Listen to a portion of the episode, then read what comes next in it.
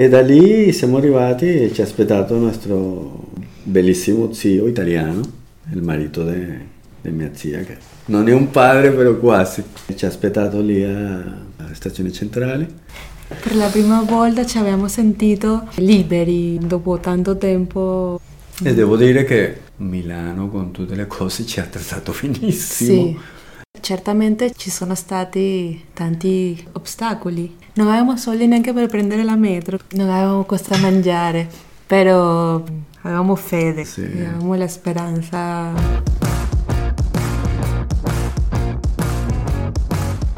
Milano è il diavolo, quando ti accoglie ti chiede l'anima e se vuoi rimanere devi offrire qualcosa in cambio. Milano è il diavolo è il nome di questo podcast.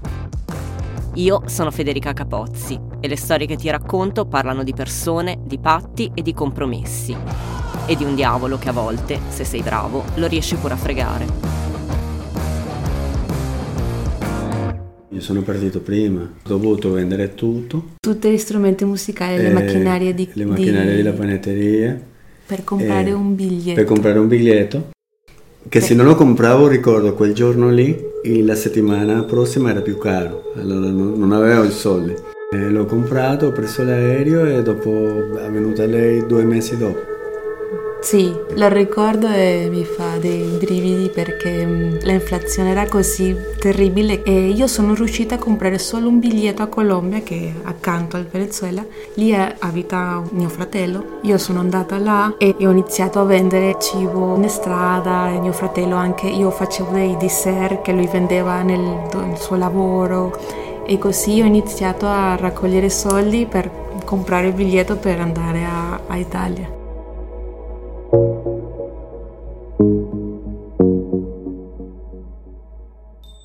Questa storia inizia, come tante storie di migranti, con la fuga da un paese amato, il Venezuela. Maria e Juan ci sono nati e cresciuti. È lì che si sono incontrati e innamorati. È lì che hanno piantato i semi di un futuro insieme. Lui è cuoco, lei grafica, ma ha anche una passione per la cucina. Entrambi sono musicisti. Prima di arrivare in Italia, abitavano a Valencia, a un paio d'ore da Caracas, dove avevano aperto una panetteria. Avevano un gruppo fusion di rock, blues e funk, un giro di amici musicisti con cui suonavano praticamente ogni sera. Me lo raccontano e mi sembra di essere là con loro. Sento la musica e il caldo e le risate in un bar affollato. Se fossi nata ai Caraibi, avremmo frequentato gli stessi locali. Sarei stata tra il pubblico dei loro concerti.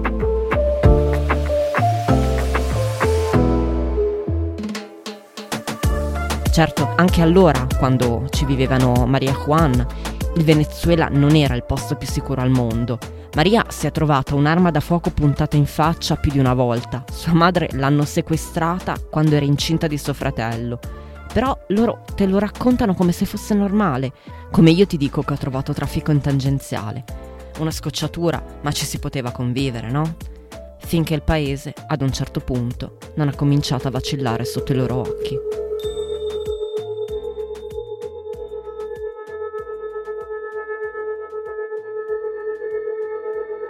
Che sono iniziate le espropriazioni. Sì, quando E- il presidente ha iniziato a prendere le, le proprietà private, perché lui diceva no, questo lo prendo e glielo do al popolo, anche se questa persona che era proprietaria perdeva tutto, per poi dargliela a persone che non avevano conoscimento, conoscenza di niente. E lì si distruggeva per esempio una produzione di qualsiasi cosa e comincia la... La scarsità di Eh. alimenti, di medicine, però non si sentiva tanto, soprattutto per le persone che ancora potevamo almeno comprare a un po' di sovrapprezzo. E la inflazione già era già importante già in quel momento e la insicurezza è Salire, andata a sì. salire, però già sapevamo dove andare, dove non andare, a che ora. Esisteva una danza dove puoi muoverti in diverse ore e zone. Quindi in quel momento no- non, era- non pensavamo neanche di emigrare, di... No, no, perché stavamo suonando, avevamo fatto due festival, avevamo vinto anche, anche due festival di, festival, music- sì. di musica. Stavamo registrando il disco, io stavo studiando. appena aperto il, il business che era la, la piccola panetteria e è Perché- lì che è iniziata a mancare la farina, Sì, il lievito già in quel momento già e lì cambia... no, ci ha cambiato tutto. E noi facevamo molti pani tipici del nostro paese e dovevamo comprare sacchi di farina, quindi andavamo a un posto specifico dove comprarlo e la settimana scorsa costava 5 dollari. E poi tornavi la settimana prossima e lo compravi a 10 o a 12 o a 15 e allora dovevi fare o, eh, code di 8-10 ore nella strada per comprare un prodotto di ogni cosa, un carta igienica, un dentifricio e queste cose le abbiamo fatto tantissimo e anche a volte arrivavi e già era finito, quindi avevi fatto 10 ore, avevi perso 10 ore di code per niente. E già nel 2014 già era così. Ho creato una torta vegana, per non per il fatto che io ero vegana, sino che a volte dovevo giocare con gli ingredienti che avevo, no? se, non, se, non, c'era il burro, allora facciamo una torta senza burro, se non c'erano le uova, allora eh, penso che anche ante la scarsità eh, c'è sempre un modo creativo di poter eh, vivere no? pot- o sopravvivere, però già c'era un punto già che non c'era niente. È la crisi, quella di cui abbiamo letto sui giornali, che abbiamo visto da lontano. È l'inizio della grande migrazione venezuelana che ha portato più di 6 milioni di persone a lasciare il paese negli ultimi dieci anni. Storicamente i venezuelani non sono mai stati un popolo di migranti. Se ne sono sempre stati bene nel loro paese con il mare dei Caraibi, i fiumi e un sacco di petrolio. Ma tanto, eh, il Venezuela è in testa alle classifiche mondiali per le riserve di greggio. Si contende il primato con l'Arabia Saudita, tanto per farti capire di cosa stiamo parlando. Prima che Hugo Chavez fosse eletto presidente, nel 1998, il Venezuela era uno dei paesi più ricchi dell'America Latina, capitalista persino, con tutti i pro e i contro del caso. Ma poi è arrivato Chavez, appunto, che ha dato il via alla rivoluzione socialista. E non tutto è andato secondo i piani. Le sue politiche assistenzialiste si sono rivelate insostenibili. L'economia venezuelana ha iniziato a traballare. Stiamo vivendo penuria. Maduro, esto no es mentira, sinvergüenza. Esto es la realidad. Nosotros no tenemos ni para el pasaje. Mira cómo está el pueblo. Estamos arrechos. Quando Chavez è morto nel 2013 e Maduro ha preso il suo posto, c'è stato il tracollo, anche perché il prezzo del petrolio nel 2014 si è dimezzato e il Venezuela di fatto si è trovato senza soldi, con la gente in preda alla rabbia e alla disperazione. Maria e Juan quel disastro l'hanno vissuto in diretta e ancora non se lo spiegano. La dinamica sfugge loro. Ma quando manca il necessario per vivere, anche chi se ne frega dei massimi sistemi. È difficile mandare avanti una panetteria quando manca la farina. È difficile vivere quando manca tutto, quando apri il rubinetto ed esce acqua sporca, sempre che esca, quando l'elettricità ce l'hai due volte a settimana quando manca la benzina e soprattutto inizia a mancare la libertà. C'è gente che è andato in carcere solamente per fare un tweet, ti torturano. Sono morte delle persone dei giovani. Sì, perché erano anche delle momenti delle proteste dove la gente usciva perché ovviamente non ho luce, non ho cibo, cosa devo fare? Protesto. E se uscivi solamente con un pezzo di carta per protestare ti uccidevano. O andavi in carcere, andavi in e, non, carcere. e, non, uscivi dopo dieci anni. Cioè C'è adesso... gente che è ancora in carcere. A un certo punto Maria e Juan capiscono che non possono più restare. Juan ha dei parenti in Italia lui stesso a Milano ci ha già vissuto per qualche anno mentre studiava alla scuola alberghiera. Ora salta fuori che uno dei suoi zii ha un progetto, vuole aprire un hotel a Porretta Terme in provincia di Bologna e guarda caso ha bisogno di un cuoco. Perfetto, la macchina si mette in moto, loro preparano i documenti. Ma poi lui sta male, finisce in ospedale per una colite, lo devono operare ed è un disastro, perché la sanità è al collasso e negli ospedali non ci sono neanche le garze. La partenza slitta di mesi. È un'agonia, un'angoscia costante. Poi, appena lui sta meglio, per comprare il biglietto aereo devono vendere tutto, pure gli strumenti musicali e i macchinari della panetteria. Juan parte. Maria i soldi per raggiungerlo li trova due mesi dopo.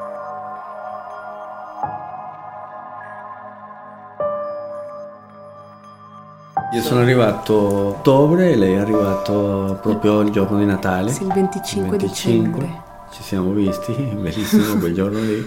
sì, abbiamo e... pianto un po'. e io stavo già la, lavorando dopo, dopo un po', non è che stavo lavorando, stavo dando una mano dovevo eh, essere in regola, eravamo con il, con il visto di turismo, allora con mio zio cercando di trovare la legalità abbiamo deciso di chiedere un, un asilo umanitario. E avevamo allegato che sì c'era un'insicurezza, sì c'era una paura anche di tornare perché vivere senza sapere si può mangiare, si può uscire da casa, si può fare delle cose normali, era un problema questo progetto con lo zio di Juan diciamo che non è andato molto bene e non potevo neanche chiedere un permesso di lavoro per questo motivo. Eravamo in una situazione veramente difficile. Sì, era difficile. Chiede, chiedere un asilo non è che no, chiediamo un asilo, che divertente. sì, sì, sì. Siamo andati, ci hanno tolto i passaporti, che quel momento è stato. Sì, cioè, non, è un, sono giorni... non è una bella cosa perché perché non sai quando te lo danno di nuovo, non sai quando tornerai in Venezuela. E io, io amo, noi amiamo Amamo il nostro paese e la nostra gente. Tutto. È lì dove mi sento io. Sai eh, che il tuo, le tue strade, che è la tua zona, che tu odori. A Porretta le cose non vanno bene. Il progetto dello zio non decolla. Loro non sanno dove sbattere la testa. A salvarli è un altro zio, che vive a Milano ed è il marito italiano della zia di Juan. Questo zio ha un appartamento libero e glielo mette a disposizione. Quando partono da Porretta non hanno un soldo in tasca, ma è come uscire di galera. Arrivano a Milano a fine luglio, col caldo. È tutto chiuso, la città deserta. Il tipico scenario estivo che noi milanesi conosciamo bene, a loro sembra bellissimo. Per una volta il primo impatto con la mia città non è traumatico. Il diavolo oggi sembra un angelo salvatore. Nel giro di un mese Juan trova lavoro come pizzaiolo e Maria scopre di essere incinta. Pazienza se i soldi sono ancora talmente pochi che anche un viaggio in metropolitana è un lusso.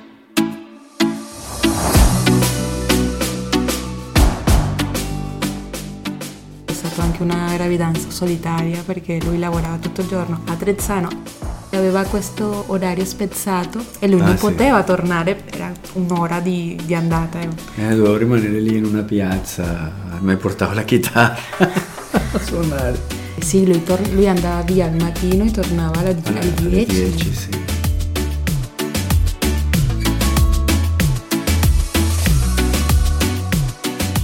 Avvolgimento veloce. Facciamo un salto di un paio d'anni. Quando Riccardo, il loro bambino, Inizia ad andare al nido, Maria si rimette in cerca di lavoro.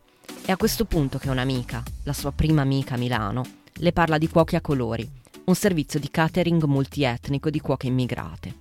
Maria comincia a lavorare con loro e da cosa si sa nasce cosa. È così, per passaparola, che dopo la pandemia approda all'AC, il laboratorio di antropologia del cibo aperto nel quartiere Giambellino dall'antropologa e giornalista Giulia Ubaldi. Il LAC ha un progetto bellissimo, un'idea di quelle che avrei voluto avere io. Una scuola di cucina dove a tenere i corsi sono persone arrivate in Italia da ogni parte del mondo. Non sono per forza cuochi di professione, ma hanno tutti voglia di condividere le ricette dei loro paesi di origine e soprattutto di raccontarsi. Alla fine, quello che prepari insieme a loro e poi assaggi non è solo un piatto, ma un luogo, una patria, una vita io faccio schifo ai fornelli, ma se domani me ne dovessi andare dall'Italia, mi porterei il quaderno scritto a mano da mia madre, quello dove ci sono le ricette di quando ero bambina. E ogni tanto proverei a farle, così, giusto per tornare a casa almeno col palato. Che poi è quello che fanno Maria e Juan ogni volta che tengono il loro corso di arepas, le focaccine di mais venezuelane. Le arepas sono le prossime hamburger. scrivelo. è un, un, piatto di mais, quindi anche per i celiaci va benissimo. È flessibile, no? puoi aggiungere quello che vuoi dentro. E è un piatto che a noi ci trasporta a casa perché è, il, credo io, il primo piatto che mangi quando sei piccolo. Quando ho iniziato a lavorare qui mi sono reso conto che prima mi piaceva tanto Secondo, mi dà illusione anche condividere con le persone che loro scoprono questo cibo. Mi piace anche vederli quando mangiano qualcosa e dicono mm", anche quando si interessano, ti chiedono cose. Questo non sana la nostalgia. Maria non vede sua nonna e suo fratello da otto anni. Juan è un uomo di mare e il suo mare, quello dei Caraibi, gli manca come l'aria. Loro sono due ottimisti per natura e poi sono insieme e questo è già tanto, ma in certi momenti l'ottimismo vacilla. Tipo quando dopo anni ti rifiutano l'asilo che avevi chiesto e che tu ormai davi per scontato. Ci hanno dato una risposta dopo tre anni e ce l'hanno negata. Con Riccardo bambino in braccio, va bebè. No, la cosa è che siamo andati con la mente Ah, de che ci davano che ci danno un gran asilo, ci danno un permesso. Noi siamo andati lì quel giorno lì, guarda adesso ci danno il permesso e staremo tranquilli. È la cosa che mi hanno detto, voi dovete lasciare il paese in 30 alla, giorni. In 30 giorni. Lei si è messo a piangere perché... Per eravamo... anche il modo in cui ce l'hanno detto è stato brutto. Sì. Tipo come con eh, nessuna emozione. Sì, sì, sì.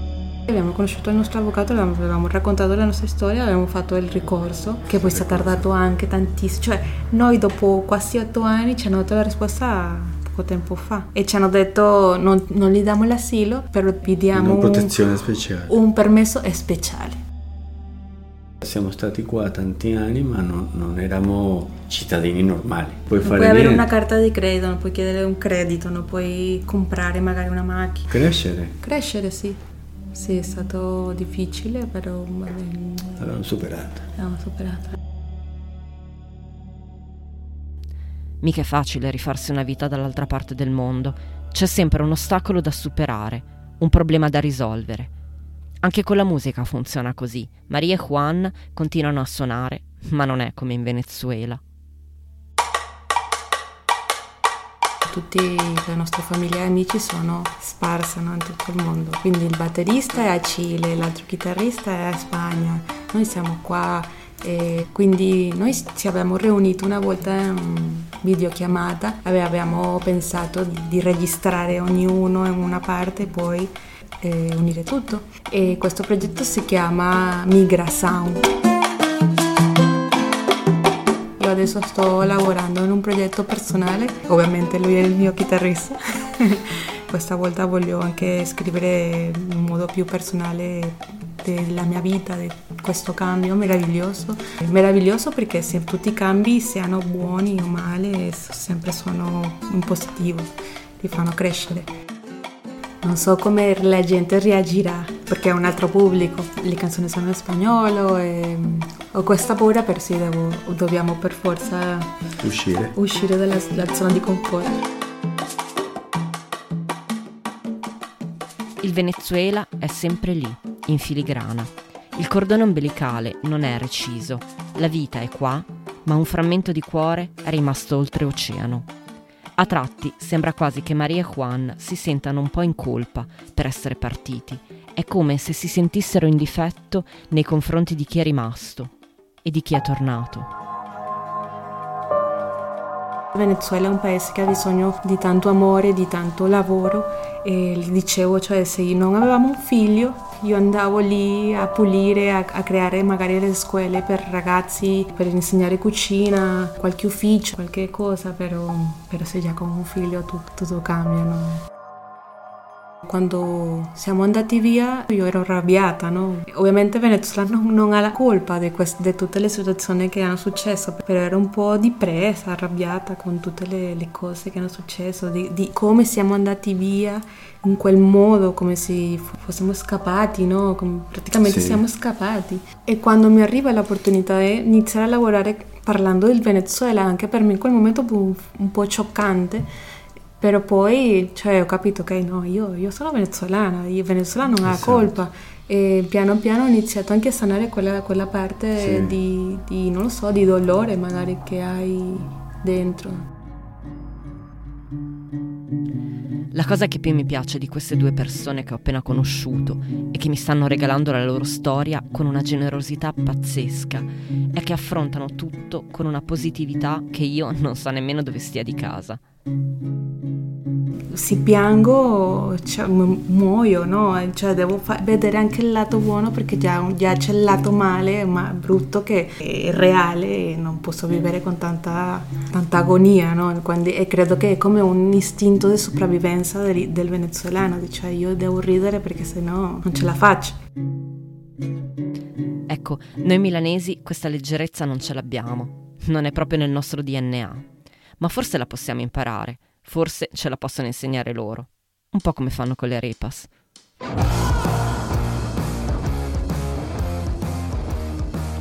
Milano il Diavolo è una produzione indipendente.